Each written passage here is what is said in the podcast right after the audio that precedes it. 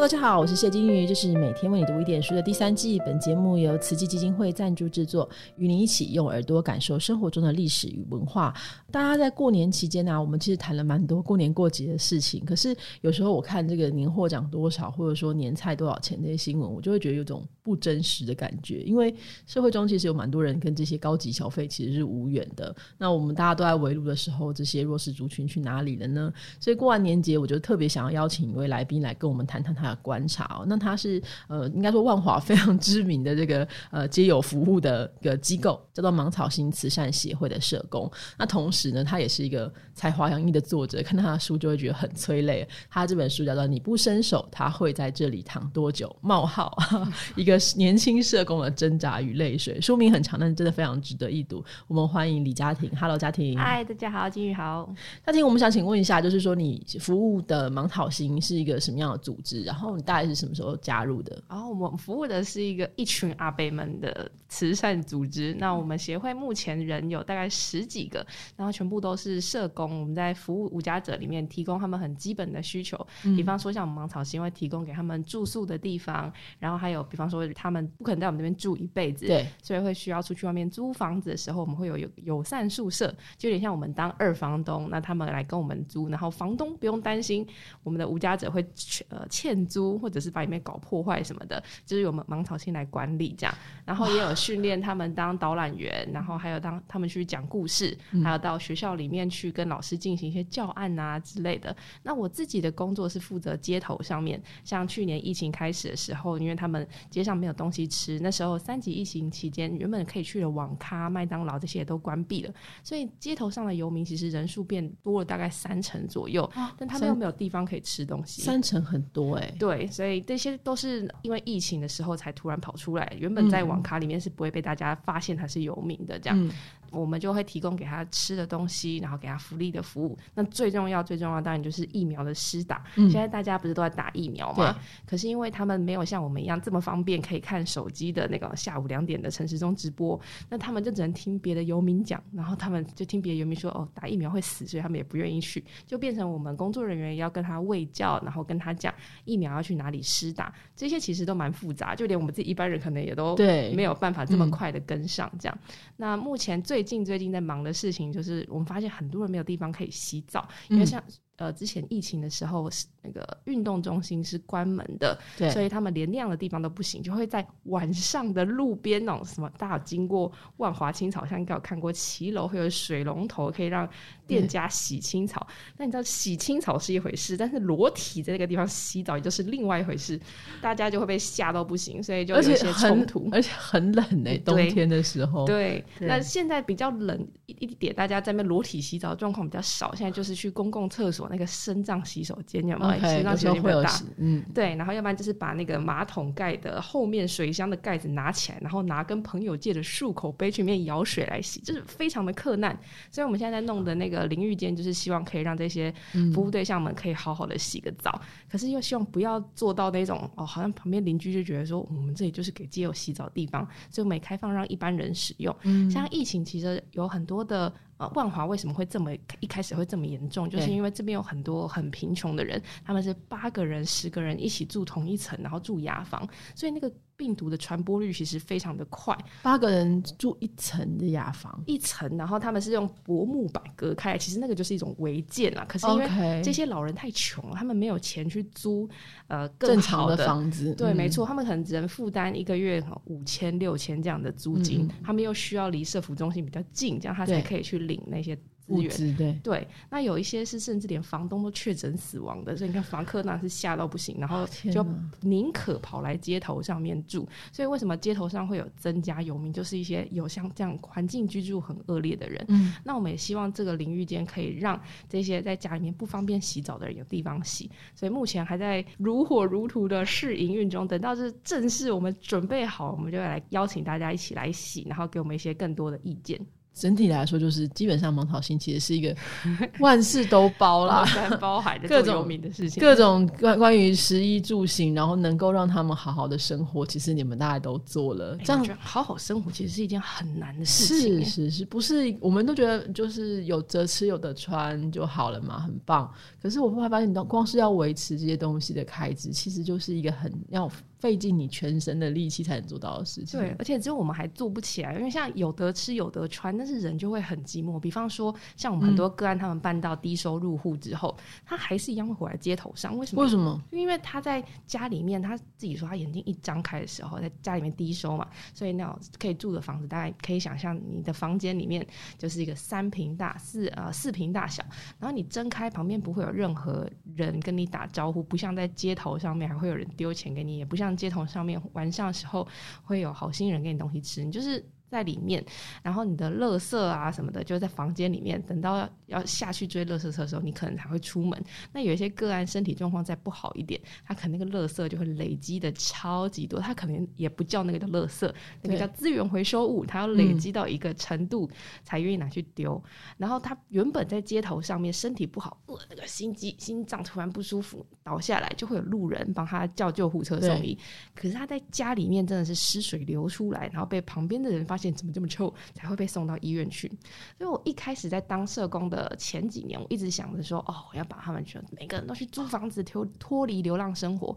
可是我后来就发现，一个人之所以会选择在这里，那个是有原因的，可能是他在呃街头上面能得到的资源，甚至是生存的几率，比在家里面高。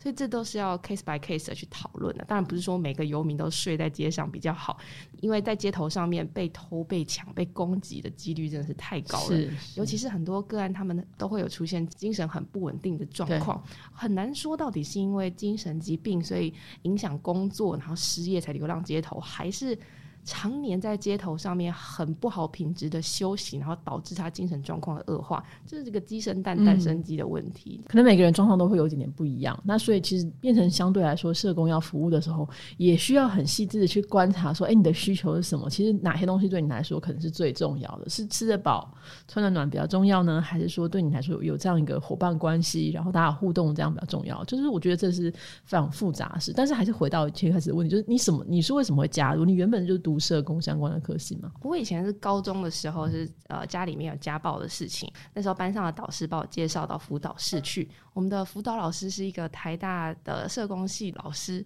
那时候在智商室里面，他其实。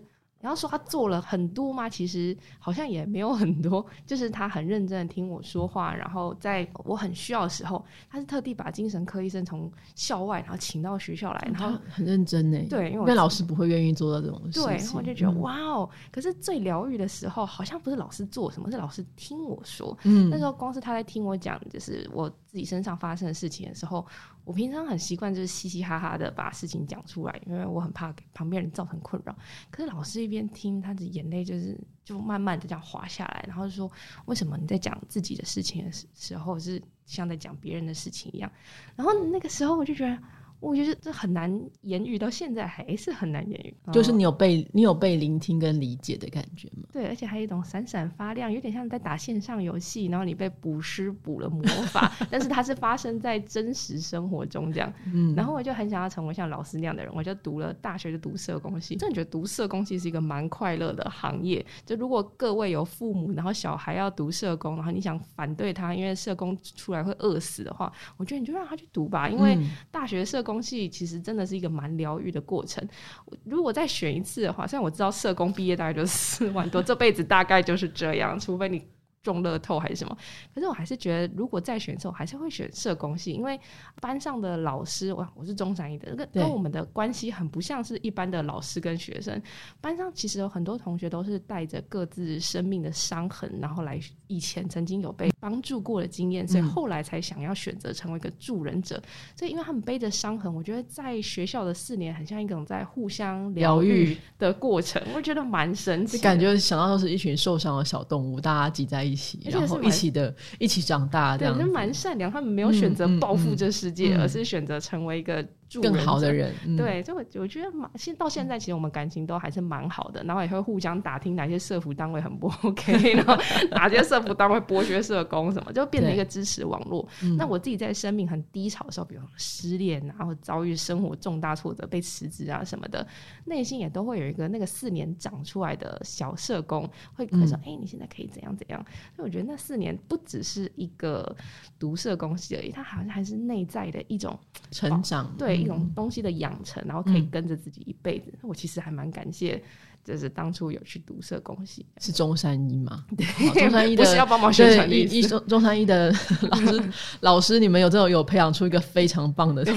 学，下次那个杰出校友可以考虑一下他。不用不用不用，那所以你大学毕业之后，后来开始在社服单位工作，对对对。那然后后来大概可能过了几年之后才到芒草新来嘛？哦，我其实我一开始做的工作被辞职，我一开始是在做那个那个居家服务的督导，大家有家老人的话，应该家里有请居服员人对。然后可是我就是脸盲，我记不住那个班表，然后还有居服员的名字跟个案，我那时候满心都在三一八学院，我觉得好了，我上班都在看这种三一八的事情，我我觉得我被辞退也是很合理这样。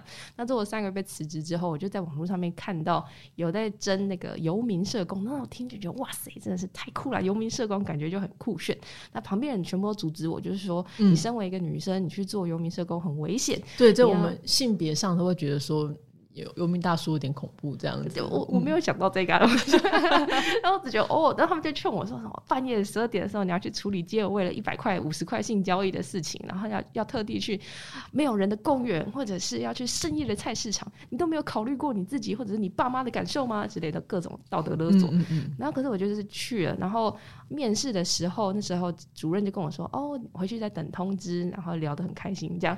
那我以为回去等通知的意思就是我已经录取了，然后我只是要等待上工的这个时间通知。嗯然后大概过了一个礼拜，想说：“哎，怎么还没有通知我？那不是应该要去上班了吗？”我就打电话去问主任说：“哎，主任，你上次说通知是什么时候会通知啊？”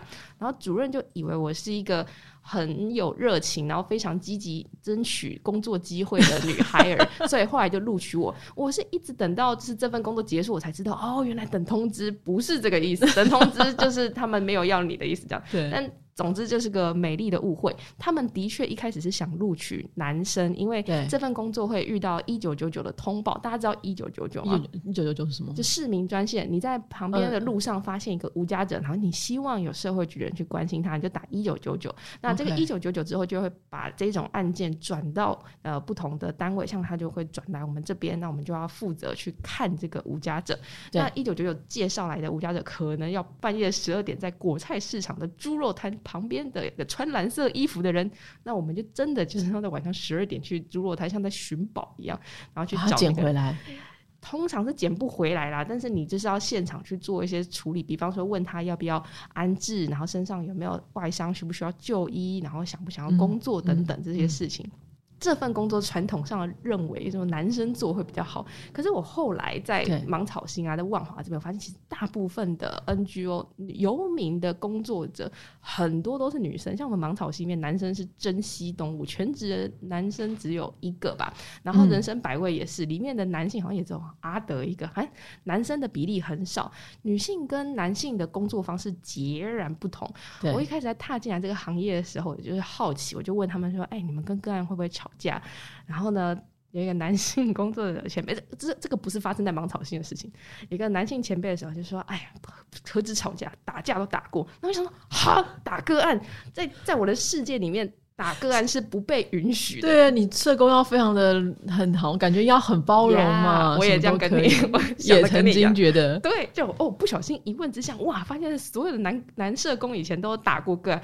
我想说，哎呦，这个性别是发生什么问题啊？就是因为我本身已经有点愁男，我已经觉得男性的个案就是复杂很多。对，就是嗯比较烦，我对他们比较没有那么有耐心。那边哇，连男社工都可以这样打个案嘛，当然是不行啦。对那现在呃，我就观察到女性的呃工作人员在跟我们的服务对象相处的时候，其实比较不容易产生这么激烈的冲突，因为那个气氛啊，或者是在手腕上面，女性的身段都比男性工作者还要来的更灵活，跟对情绪的掌握度更高。嗯，我目前为止工作到今年第七年，我还没有听过女性工作人员打个案，所以至少在打个案这件事情上，我会觉得女性是有优势的。我觉得，当然我们我我我不知道没有确确切看得到的状况，但我想就是男性的社工对于他们来说，其实有很多时候，一方面他们是义愤填膺，就是一个为什么你不这样做，可能他会忍不住这样。有时候好像真的是激烈到会殴起来，因为对呃有一些个案会揪空喝醉酒来，然后要不然就是精神疾病压起来会很鲁小。对。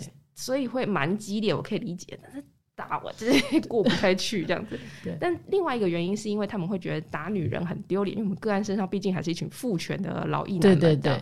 对，的确在跟女性工作者上会比较不一样。你再怎么讨厌他，都觉得算了，顶多不理你，不要跟你女人计较。对，就是这样。他顶多就是生气的离开。然后女性的工作者，我觉得也蛮有趣，就是定期的寻求支持。比方说，像我们芒草心好，我们就会定期聚会，因为大家你知道，工作上班的时候负能量都很高，炸 棚，所以下班之后我们就会去约那种喝酒啦，然后要不然就是吃吃饭，然后来舒压这样。那另外一个人生百味，他们就会定期会有工作者之间的桑姐的那个活动。会大家一起，然后讲一下最近比较不顺的事情啦，然后还有重点是自己发生的事情。对，一个助人者其实工作上发生什么事情，如果你自己本身状态是好的，那你工作上的事情都可以克服，这跟其他工作是一样的。这样，所以助人者自己的照顾，我发现在不同单位之间就很不一样。像最近梦想成香的猴子，他就必须要休息一年，然后之后再回来。那在这一行里面，的确对于呃身心灵的。要求是蛮高的，因为不会有任何一个游民是因为中乐透或者做了什么好事，他才来到你面前。几乎每一个无家者都是父母都已经不在了，然后手足也死了，然后世界上剩他一个人，然后工作上也被辞退了，然后在社服单位之间就是没有办法进去住，可能以前在里面做什么坏事，最后流浪街头。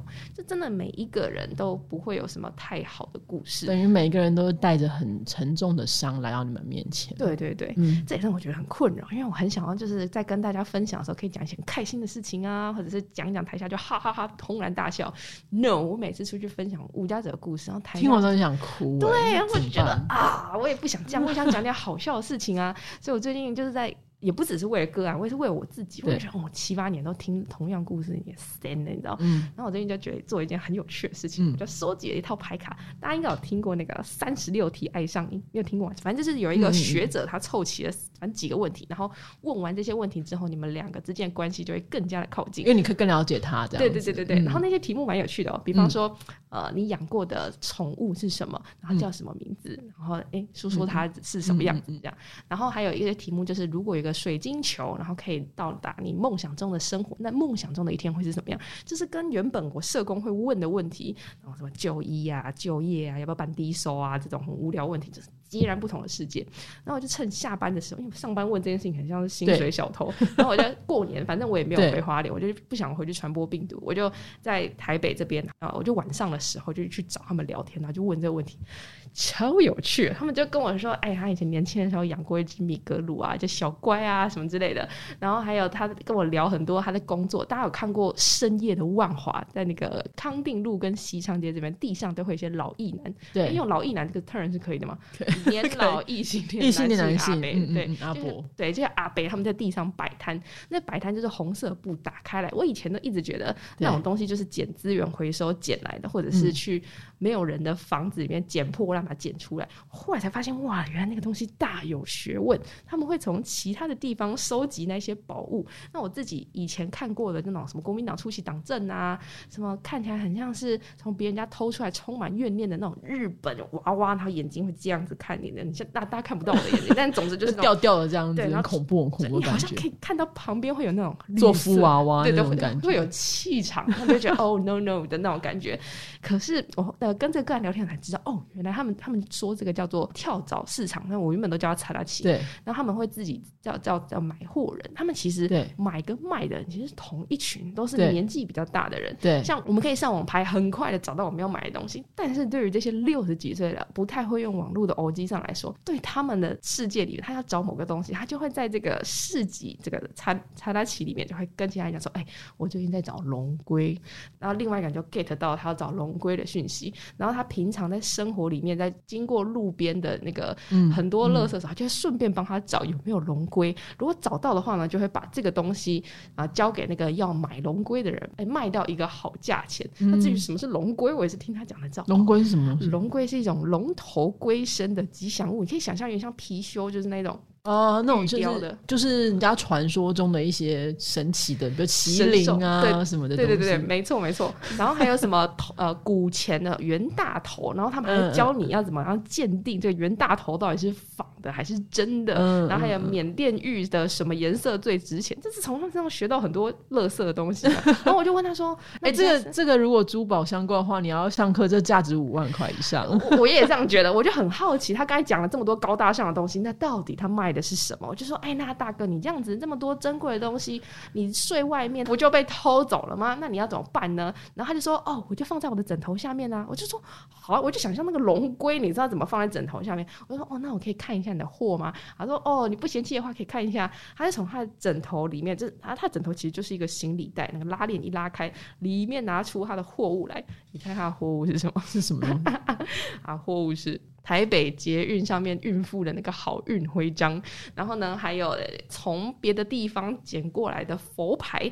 那个佛牌就是我们平常搭建车的时候，不是有一些建车对对对对对对。然后佛牌重点背面还贴了一个不认识的女人的大头照，那种齐峨妹妹头刘海，然后阴森森的看着我的。我就说 天哪！对我说这是谁？他说哇，你在 Q 来其实牛安内啊。然后要不然就是那种 Seven Eleven 几点购物送的那个。指甲那么大的塑胶廉价小玩偶，我就说大哥，这样子卖这个一天多少钱啊？他说啊，不到一百块啦。然后说，那你这样怎么生活？他说啊，我们就顾家，所以 也是因为这样子才睡在街头。我说啊，你刚才不是讲就是什么龙龟或者是玉呀？对，玉，然后还有什么美国进口的 Cross 十八 K 金钢笔。他说哦，嘿哦嘿，嗯，不是打钢弄啊，你无咧打钢贵你啦，嘿那是 Q 的哈，也才卖了八块。为什么我六百块？六百块，你可能情人节一顿饭大概就没了。这对他们来讲，那个收入真的是很少。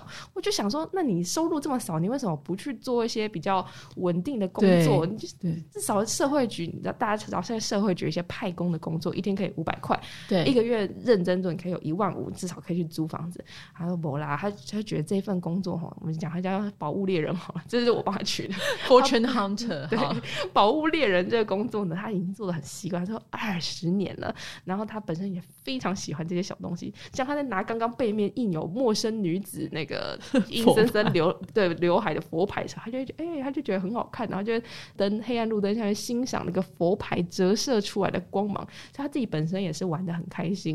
然后他觉得做这也没什么压力。如果今天下雨啊，他就会不要去卖，他也不用看老板的脸色，他有卖就有钱，没卖就没钱，他也是乐于这样子。然后平常晚上也会有这些社服单位去发东西可以吃，他觉得他人生目前可以活就好了。然后他时间我就我就问他说，哎，那你要不要来带导览？我觉得我身为一个年轻人，对，应该有蛮多年轻人想跟你去。深夜的跳蚤市场去逛那些东西，对，他说：“哎呦，可是我很忙。”我想说：“哇，游民要忙什么？” 然后才知道哦，原来他要去台中还是去哪里批货哦。台中的，因为我知道台中那个在哪里，那在我们家附近，在你们家，听说是我们里长开的。哇，所以也是一群老男人就在那边批货是在那个火车站后面，以前有个很大的一块。空地，我不知道现在还有没有？它那个空地里面，大概可以像我们那种板多的那种棚子，大概可以搭到十几个，然后里面就是一大堆东西，就什么脚踏车零件呐。你有去逛过吗？我爸以前好喜欢逛。对，为什么？我发现这种 T A 都是男男性，然后他们特爱在里面。他们就觉得在这个过程当中，其实就是这是一个交流的过程。就是有没有 P 到不是重点，重点就是说你在这找寻的过程，一整个礼拜天一整天就在那边玩呢。对，我也觉得很。他有一阵子弄到我妈很生气，就觉得说你在干嘛，玩物丧志这样吗？对我爸应该会听这一集，但是我跟你说，有兴趣的话也可以来找一下。如果你觉得好玩就可以了。嗯，哎。听说里面会买到很多很特别的东西，就是各种东西啊。如果你本身有那种收集一些，比如说漫画啊或什么东西，它也会有一些这种小东西。但是我觉得有趣的地方是说，大家就是你刚刚讲的这个呃宝物猎人对对对大叔，当然这样听，我们大家一般的人都会觉得说，呃，怎么会这样？就是你为什么不去找一个稳定的工作，或者说你为什么不能够好好的过日子？我觉得另外一个反面就是很多人会指责他们说，你是不是懒惰？哦，对，然后或者说你是不是没办法就是遵守这个社会的纪律？对。可是如果我们反过来说的话，我们可以遵守这个社会纪律的人，其实我们的呃不管精神状态也好，身体的状态也好，家庭社会支持的状态都是正常的。所以对我们来说，我们 follow 这个规则，其实本身并没有太大的困难。对。但是对这些大叔来说，可能他本身其实光是要能够正常的对话，都已经要耗尽。他所有的力气，更不要说他要去维持整个职场的伦理的关系，然后他要就是发大家的这个规则。所以很多人呃，可能听的朋友当中也有很多人，你可能一辈子都在正常的公司里面工作，你没有办法理解这样的人生。但是我真的要说，就像我们刚刚前面讲，你好好生活，公司要做到好好生活这四个字，就很不容易。对，很不容易。嗯，我在看那个大叔，他在分享他的那些玩意儿的时候啊，虽然那些玩意儿看在我眼中真的是跟垃圾没什么不一样，但他眼睛是闪闪发光的，我他很。开心，对，他是真的很开心。我就觉得，哦，有一些。服务对象的人生是让我觉得，哎，这个如果是经过他有得选择的话，我是觉得蛮好的。这样，那我的工作也不是要扭转他说哦，让他过一般的人生，而是让他有选择，然后他可以选择他现在生活，但他也可以选择别种。这样是，对，社工工作大概是这样。我们刚刚其实有听到，就是疫情期间，就是突然多了蛮多的解友嘛。对对。那疫情趋缓之后，你觉得这个情况有比较好一点吗？有有有。另外一方面比较可怜的是，因为现在疫情比较没有像之前那么严重，所以店家的那些都其实都有开门。但是店家开门了之后，这些原本睡在那里的无家者就会被赶走。那有几种原因，一个是店家会赶人，然后另外一个是现在网咖跟那个麦当劳那些的又重新恢复营业，所以他们就会回去睡网咖。然后再来是呃，原本因为疫情比较严重的时候，那个从雅房逃出来的人，现在又回去住，所以现在的人数跟疫情相比时候是稍微比较下降一点。